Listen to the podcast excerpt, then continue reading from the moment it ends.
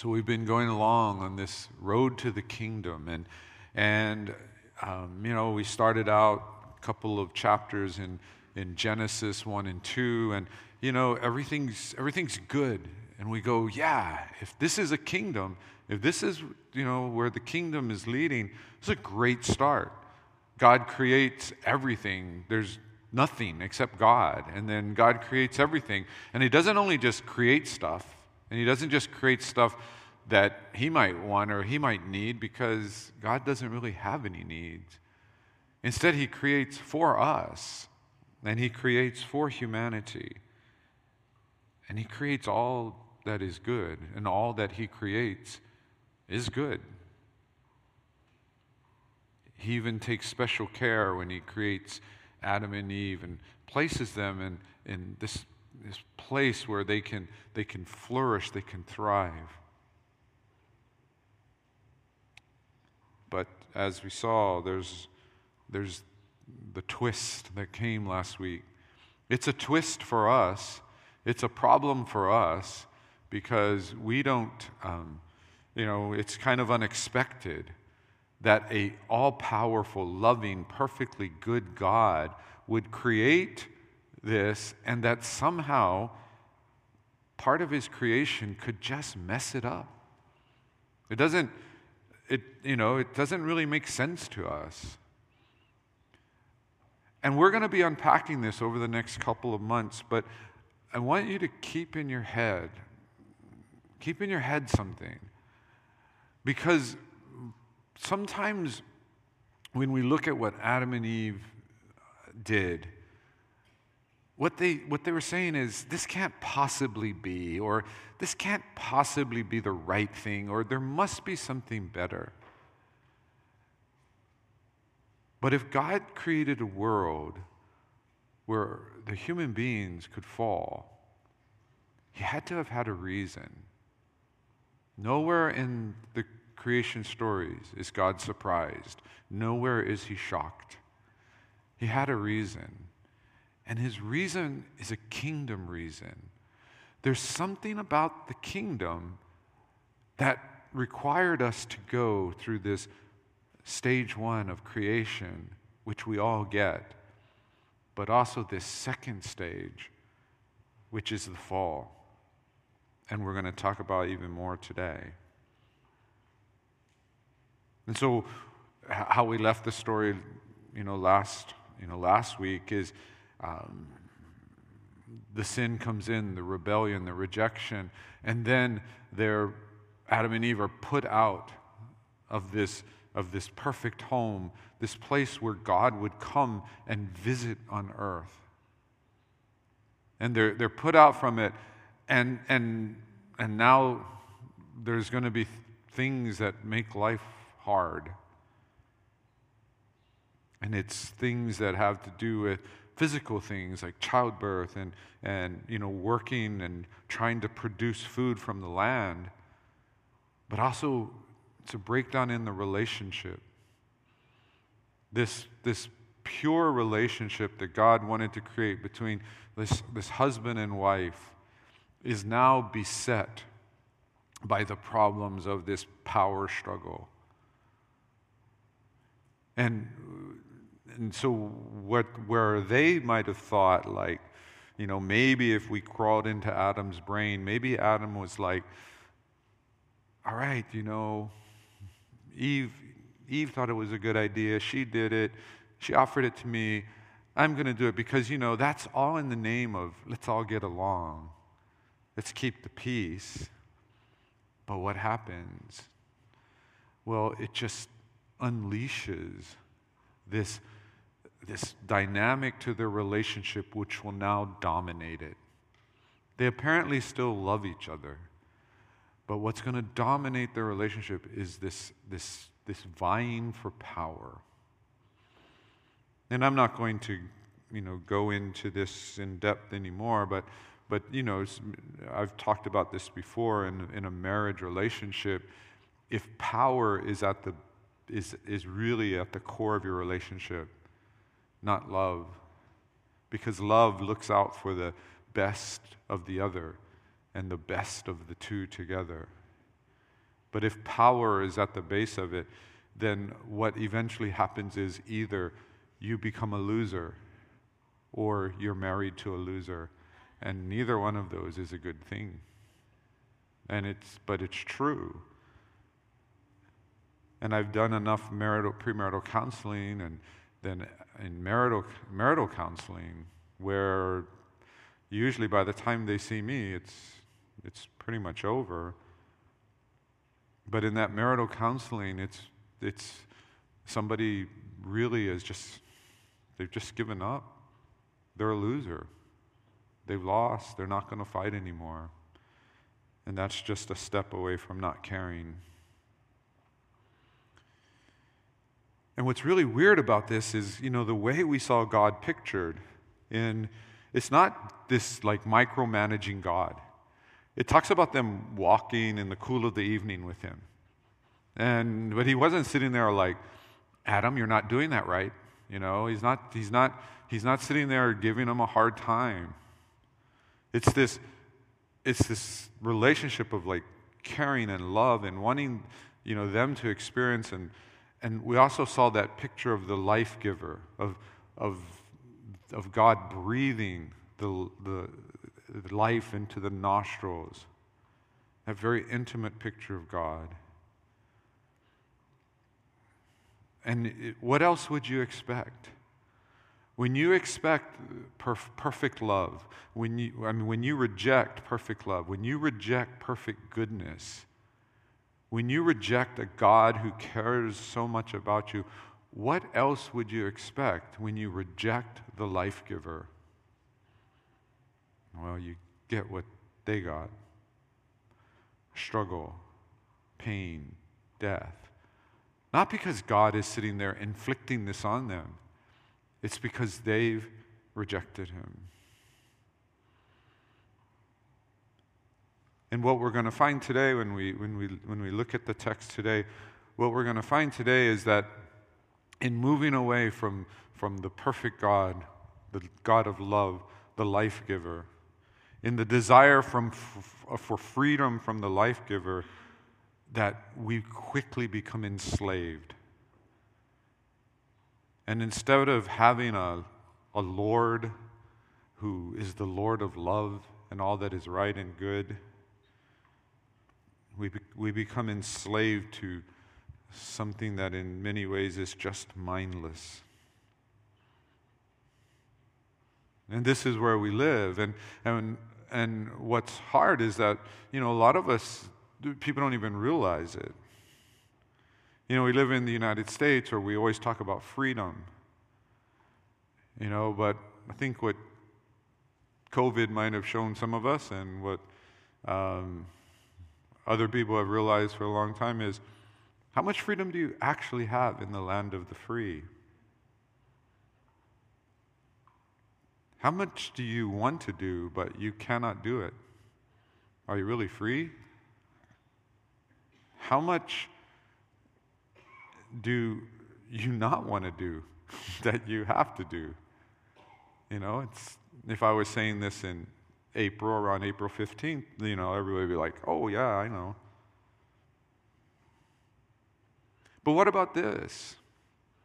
How much do you sometimes want to do what is right? Not even talking about politics, you just want to do the right thing, but either you can't do it or you just won't do it. I was trying to think of like a good analogy, and I don't think I came up with one, but I'll try one anyways. What if you were born in prison? I think the, the movie Megamind, the, I think the villain was born in prison, who becomes the hero, by the way. Sorry to spoil it for some of you. But, but what if you were born in prison and that's all you ever knew? You didn't know there was an outside world. You only knew that there was this prison. If that's all you knew, then you would behave a certain way within that prison. You would fight for freedom and rights within that prison. Well, think about this. in that situation, you would have been ignorant of a world where you didn't know you were enslaved. And so, to some extent, even though anybody from the outside looking in would be like, you're restricted, you're confined, but you don't realize it, within that, you could still experience some sense of what you might consider freedom, though it's not true freedom. But what about this? What if at some point you know you're in prison? You know you're in prison. You know that there's something beyond prison, but you don't want to leave. You would rather fight the battles in prison for the freedom in prison than freedom from that prison. Which would be worse? I think we can forgive the person who doesn't know there's something beyond the prison. But the person who knows and doesn't want to be free, well, and I think that's the world we live in. This, we're, we're born into this world. It's the world we know. We live in a world. And so we start to fight for our freedoms and our rights within this world. And we ignore this greater enslavement. We ignore the fact that we are actually being driven by something other than just ourselves. And there are some people who are ignorant of it. And the Bible tells us what to do with people who are ignorant of this, and that is to share with them the gospel, to show them what it means to, to, to be free in Christ and, and to live as those free in Christ.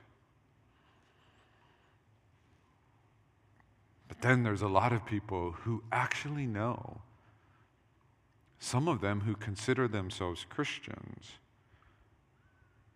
they know but they don't want to leave. They would rather fight. They would rather fight for those freedoms within the prison than be freed from the true enslavement. This is, this is the, the dark part of where the road is leading. We started with this creation of goodness and light, and now we're going down this very dark path. And so we come to what we're going to look at today, chapter, chapter 4 of Genesis. And Adam and Eve, you know, they're beginning their life outside Eden.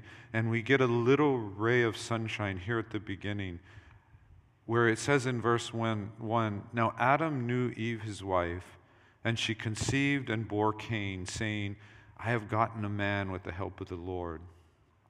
And again, she, she bore his brother Abel. Now, Abel was a keeper of sheep, and Cain a worker of the ground. We talked about this on Wednesday night, but there's a few clues in here that tell us that Adam and Eve have at least made steps to reconciliation with God. They've at least made some steps to, to saying, okay, we messed up and now we're, we're outside the garden. We can't go back in, but we're still going to demonstrate our love for God. And, and the first thing we see is their obedience. If you go all the way back to Genesis 1, when, when, when humanity is being created, humanity is given two jobs. One is to be fruitful and multiply. The second one was you have dominion over the earth, take care of it use it. And we find them doing both of those things. We see, we see where Adam and Eve have their, their first son and then their second son. Be fruitful and multiply. But we see that their sons are, are actually are, are doing the second part. And of course, where did they get that from? Well, I'm sure they got it from mom and dad. And this is, this is God's grace being shown. Yeah, they messed up. Yeah, they, they rejected, they rebelled, they let, they let selfishness and pride take over. But what they do right here is they don't let their past sins prohibit future righteousness.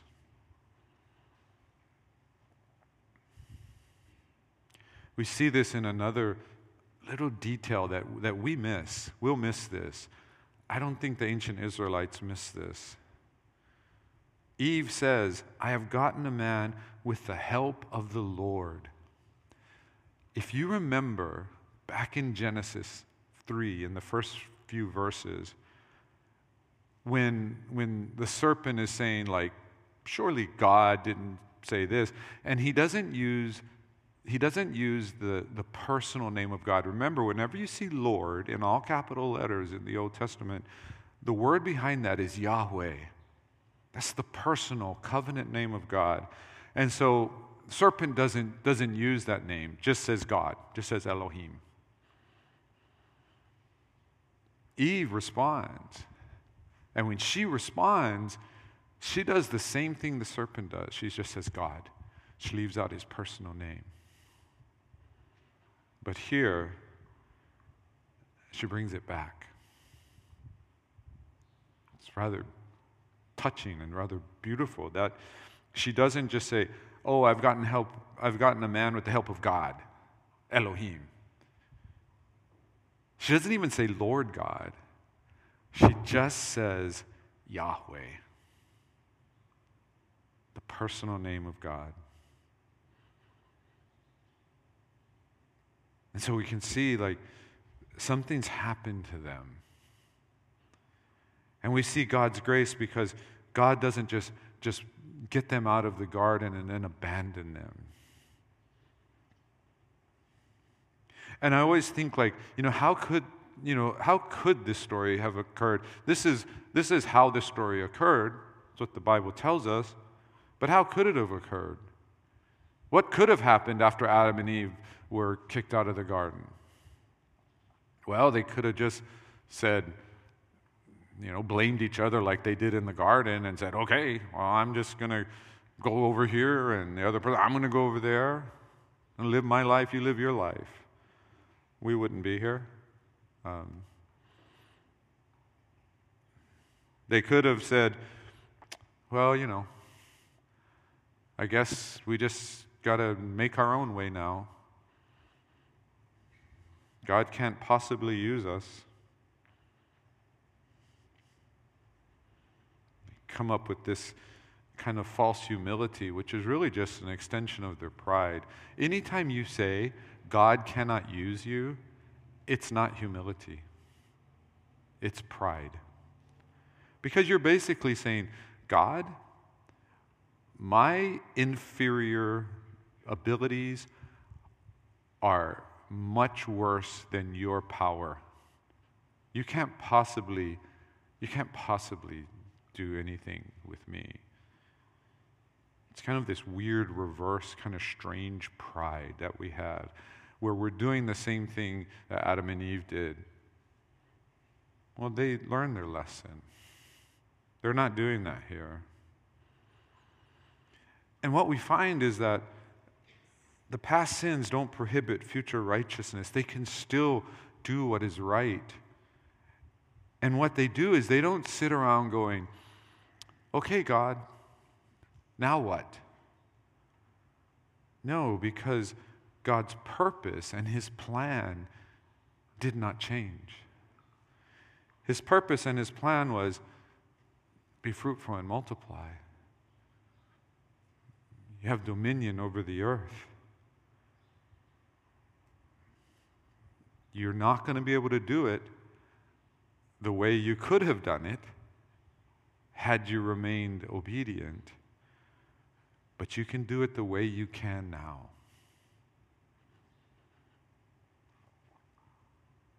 And so they, they remain faithful in doing what God has said in, in, in, in that situation that they're in. You know, some of us find ourselves in situations that aren't our fault. You know, they just they happen. We we thought life would be one way or the other, and it happens. But sometimes we've done things. We've made wrong choices. We've gone down a path of like rejecting God, rebelling against God, ignoring God, doing whatever. And we've created situations. What's so encouraging about this story, this, this just first couple verses, what's so encouraging is all right, you messed up. All right, the world messed you up. Now it's time to get up and with whoever you are, with whatever you have, you continue to be faithful. See, we don't like that. We, we, we want eventually to be so pitiful and so pathetic that God will say, like, all right, you don't need to be faithful anymore. Your, your life's just too screwed up. Your situation is just too terrible. That's why I love the story of some of you know, I don't always say her name wrong, Joni Eareckson Tada or Joni Eareckson Tada, who was like this, you know, like back in the 70s, she's this um, very talented, very smart, artistic, um, athletic um, young woman, and she has a, a, an accident where she becomes paralyzed from basically the neck down. And I don't want to go totally into her story, but I'll tell you, you know, what, 40 something years later, she's done probably more with her life than people who have full use of their bodies. She's an artist, and you can go online and see her art. She started a ministry that helped reach out to, to, to special needs children and their families. Every year they, they, they would host a camp. We tried to get her to come to a Waterhouse lecture, but right when we asked, she had gotten to the point where she just said she couldn't travel anymore. But we're inspired by people who say, it's not what I don't have, it's not what I've lost. I bring to you, God, who I am, whatever it is, and I will be faithful. It's so encouraging to see they didn't just mope, they didn't just, you know, keep complaining. But we go from that light of grace, that moment of reconnection to Cain. And it says, In the course of time, Cain brought to the Lord an offering of the fruit of the ground. And Abel also brought of the firstborn of his flock and of their fat portions. And the Lord had regard for Abel and his offering. But for Cain and his offering, he had no regard. So Cain was very angry, and his face fell. The Lord said to Cain, Why are you angry? And why is your face fallen? If you do well, will you not be accepted? And if you do not do well, sin is crouching at the door. Its desire is contrary to you, but you must rule over it. You know, we, so we get this picture Cain and Abel, you know, they grow up, time has passed, who knows how much time, but time has passed. And at some point, Cain brings, and the way it looks in the English is the way it looks in the Hebrew. It just says, he brought something. He brought some fruit. He brought some vegetables. It's completely unadorned, unmodified. That's what he brought. But then Abel, it says, he brought the firstborn of his flock. And he and, and it seems to be more than one because then it says their fat portions. And by bringing the firstborn, he was doing something really important because usually the firstborn, firstborn was your best. It doesn't specify best here. Later on, the sacrificial law will say, bring your best. but he was bringing something that, that cost him something. He was bringing something that, that, was cons- that he considered best. He was bringing something that, that actually put him at risk. If he gives his firstborn, he's showing this complete trust in God. That, that God will, will overcome that. If anybody's raised animals before, what do you want to do with the best? You, you want to breed them so that, you know, your animals get stronger. If you ever watch horse racing, right?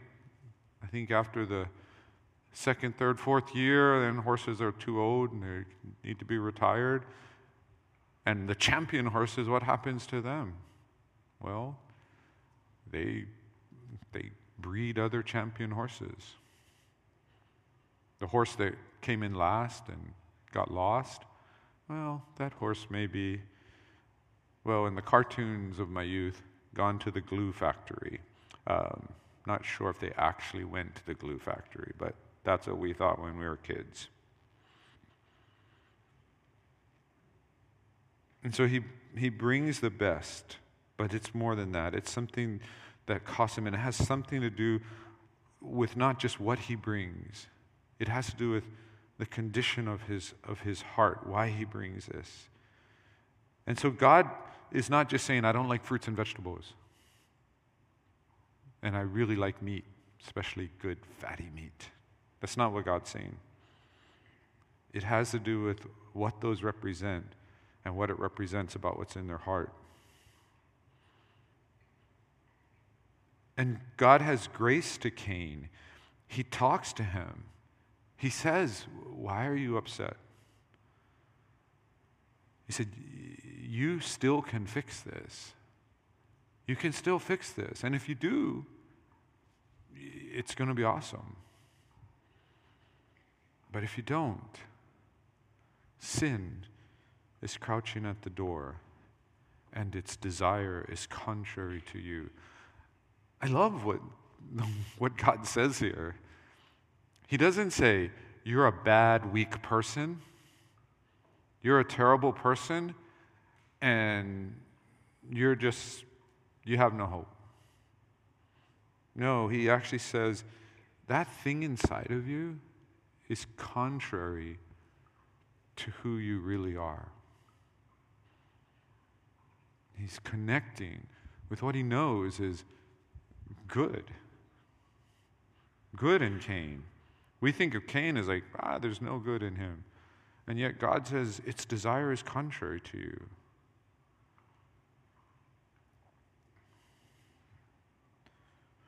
But Cain is still on the path that his parents have gotten off of. He wants freedom from God. He wants to do things his own way. God gives him a plan, a way to fix this, but he doesn't want it. And God tells him what the results are. And, and in truth, if you reject God, it will lead to enslavement to sin. See, in the garden, God was, God was there. He was helping. And, and because everything's going well, which some usually happens in our lives, when things go well, we take it for granted. And here, God, again, He's trying to help. But Cain, he doesn't want the help. And God knows you're made in my image. You're made in my image. But the sin, it's going to take you, take over. And maybe Cain made the mistake that a lot of people make, which is they think like, oh, you know, it's just a small thing. Yeah, I'm a little upset. It's a small thing. I'll just go talk to Abel about it. Maybe he thought that. Maybe he thought, you know, it's just a little bit of jealousy. It's just a little bit of envy. Who knows? But God is warning them. He's saying, you might think it's small, but it's not small. It's like a wild animal crouching at your door. And so we see how that plays out. In verse 8, he says, Cain spoke to Abel, his brother. And when they were in the field, Cain rose up against his brother Abel and killed him. What's happening here? Well, you know, we, we, we can see what's taking over. What's taking over is, is how Cain feels. That, you know, that, that, you know, he thinks he's been wronged. And he's, and he's unleashing this mindless force, the way this is pictured when, when God speaks. He says, Sin is crouching at the door. It's like this wild animal that you cannot control. Cain thinks he, he can control it, but he can't. And once it's unleashed, it will do whatever it does. And here, what we see is this sin, this focus on the self, it reduces the value of human life, and especially the human life of others. Reduces the value. Notice what's at play here. Cain's pride is more important than his brother's life. Does that make any sense? Well, when we're sitting here, and if you're not currently engaged in some kind of conflict, when you're sitting here, you might go, Yeah, that's crazy. But so often when we, when we get engaged in our, these, you know, these, these problems in relationships, whether it's in family or bosses or neighbors or whatever else, you can see once this mindless force takes over, the value of human life goes down. It's why there's, you know, there's no such thing as victimless crimes. There's no such thing as just, well, it's only a sin if I do it. Even the way we think about people. That hurts. And it especially hurts in, in the church, where what we're supposed to be is this, this family, this community. And if I just have these negative thoughts, this, these jealous thoughts, these, these thoughts of comparing and competition with one another, it weakens that which God is saying, This is why I've brought you together.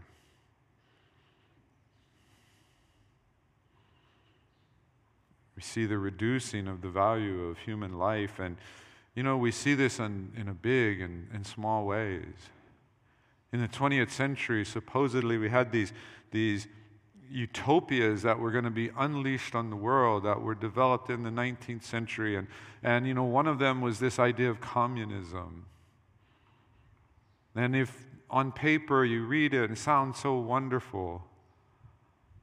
The reality of the 20th century by conservative estimates, in the 20th century, communist nations killed 300 million of their own people. We're not talking about war, we're talking about their own people. The value of human life plummets. What's happening? Well, there's a lot of reasons behind that, but one of them is communism is, is partly based on this idea of atheism.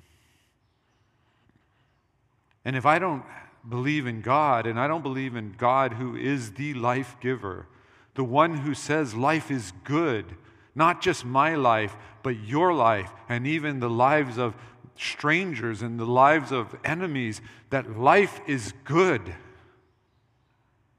whether life is good or not, it is still good. Whether your experience of it is good, it's not the point. Christianity highly values life. Not because we just in and of ourselves highly value life, but because it's what we find who our God is. He created human life and He called it very good. When we walk away from a right belief in who God is, one that's anchored in His Word, or when we just decide we're not going to believe in God at all, the value of human life drops. You might have heard about this story in Iceland, where they say they've cured the Down syndrome. They, had, they said they virtually eliminated Down syndrome from, you know, from their population. Well, if you read the story, how'd they do it? Well, it's interesting because the report that first came out was wrong. And it said basically that, that if a baby had Down syndrome, they would just be aborted. So they would do early, early tests. Okay, Down syndrome, your, your baby's likely to have Down syndrome. Parents would abort the kid. But then I was reading more recent, and what's interesting is, is that some of the people from Iceland, some of the government officials, saying, no, that story was wrong. That story was wrong. And then they explained the process that they went through. And there were some things in the story that were wrong. But here was, here's something that wasn't wrong. They presumed the human life of a Down syndrome child wasn't was at least con- worth considering not being allowed to happen.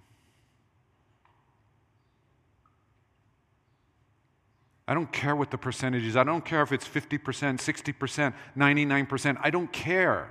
What I care about is the feeling behind it that says it's okay to devalue certain human beings, especially those who have no voice and those who are weak.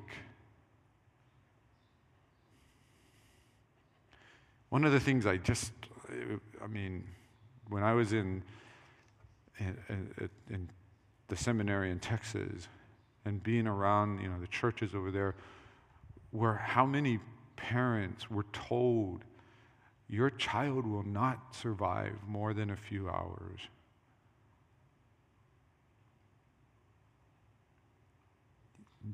Do you know what that made them do?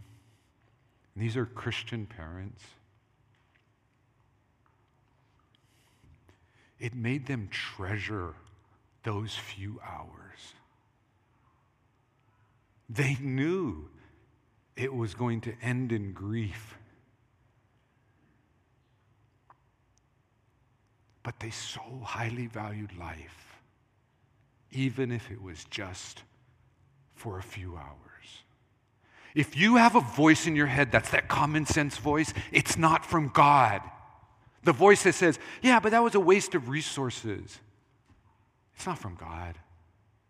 God values life. The people of God value life.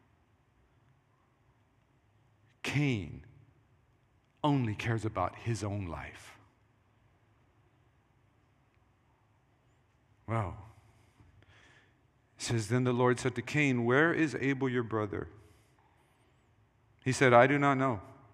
Am I my brother's keeper? Total disrespect for God. And this is one of the things I tried to teach my kids when they were younger. I said, if you're going to lie, make it a smart lie. Okay? I said, just be really good at it if you're going to do it. I prefer you not do it. But if you're going to do it, you know, don't tell me you didn't eat the cookies when the crumbs are all over your face. You know, at least, you know, don't insult me that way. At least wipe them off, you know. That's what I would do if I told my wife I didn't eat the cookies. So, but it's not even a smart lie. He's lying, I don't know. Yeah, you do. You killed him. You know exactly where he is. He's exactly where he fell when you killed him. He lies to God, and it's a terrible lie. But God is doing what he did in Genesis 3. He's giving Cain an, an opportunity, it's another grace. It's another chance to say, Cain, look, yeah, you've messed up terribly, worse than anybody else in history. Now, okay, Where's your brother?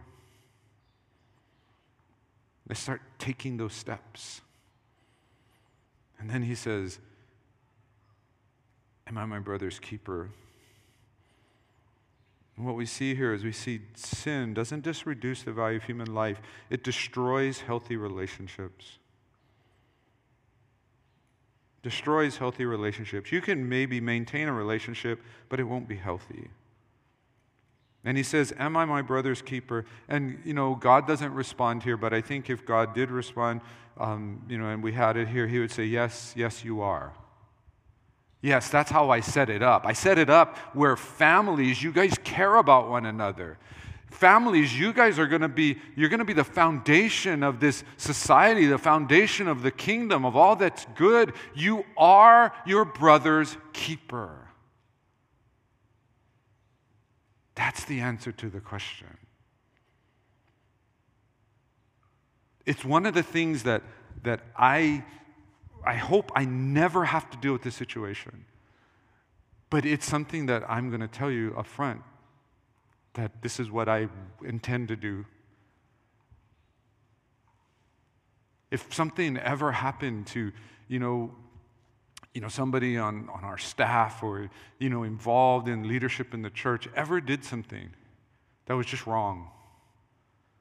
And I mean seriously wrong.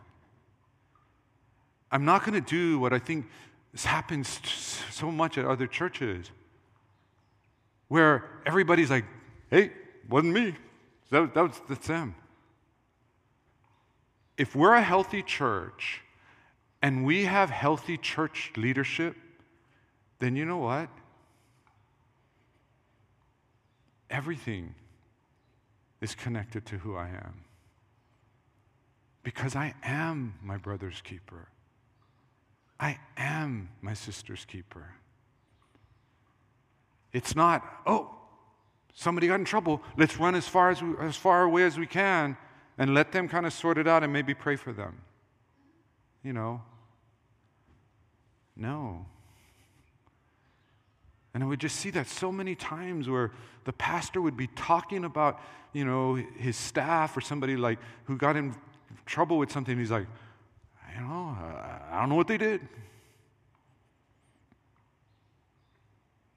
By being our brother's keeper, our sister's keeper, it doesn't mean we're only there when people get in trouble, but it means we know each other, whether people are getting in trouble or not. We're connected.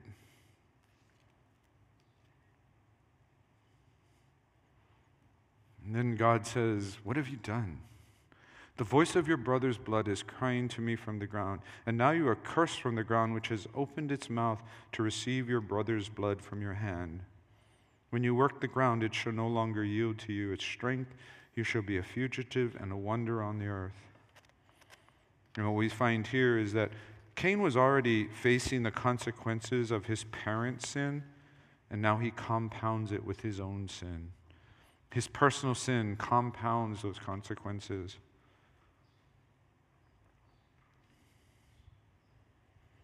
You see, we're, if, if we were to divide the world into two parts, the two parts are, you know, there's people who are under the curse, under, you know, still fallen, and then those who are under grace because of what Christ has done in our lives.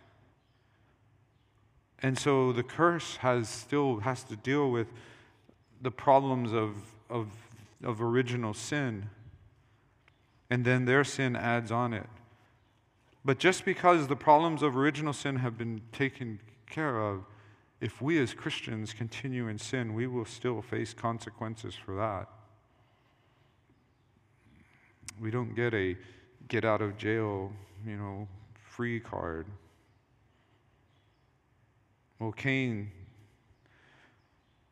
says, My punishment is greater than I can bear. Behold, you have driven me today away from the ground, and from your face I shall be hidden. I shall be a fugitive and a wanderer on the earth, and whoever finds me will kill me. Then the Lord said to him, Not so. If anyone kills Cain, vengeance shall be taken on him sevenfold. And the Lord put a mark on Cain, lest any man who found him should attack him. You see, if you could rewrite the Bible, if you, you know, I, I want to change one part, this would be the part.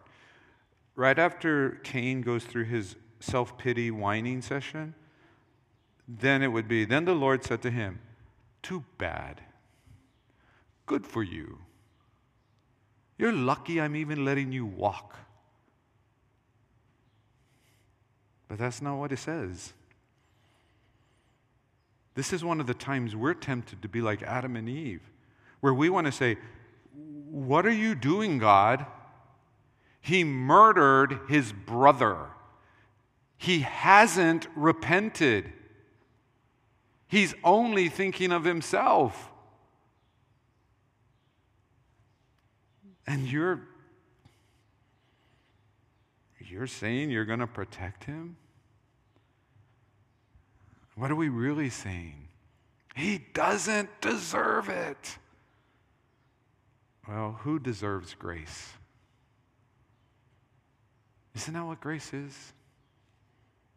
Undeserved merit.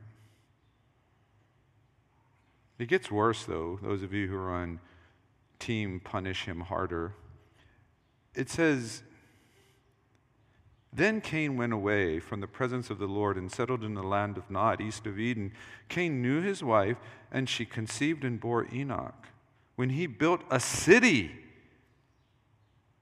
he's not just getting to wander, he's being kind of successful. As he called the name of the city after the name of his son Enoch. And then he talks about Lamech. And then he talks about Lamech's kids. You know, one of them is like the one who started all this, you know, getting flocks together and moving from place to place. And another one is the one who was really like the first of the musicians. And another one was these metalworkers. He has these successful grandkids.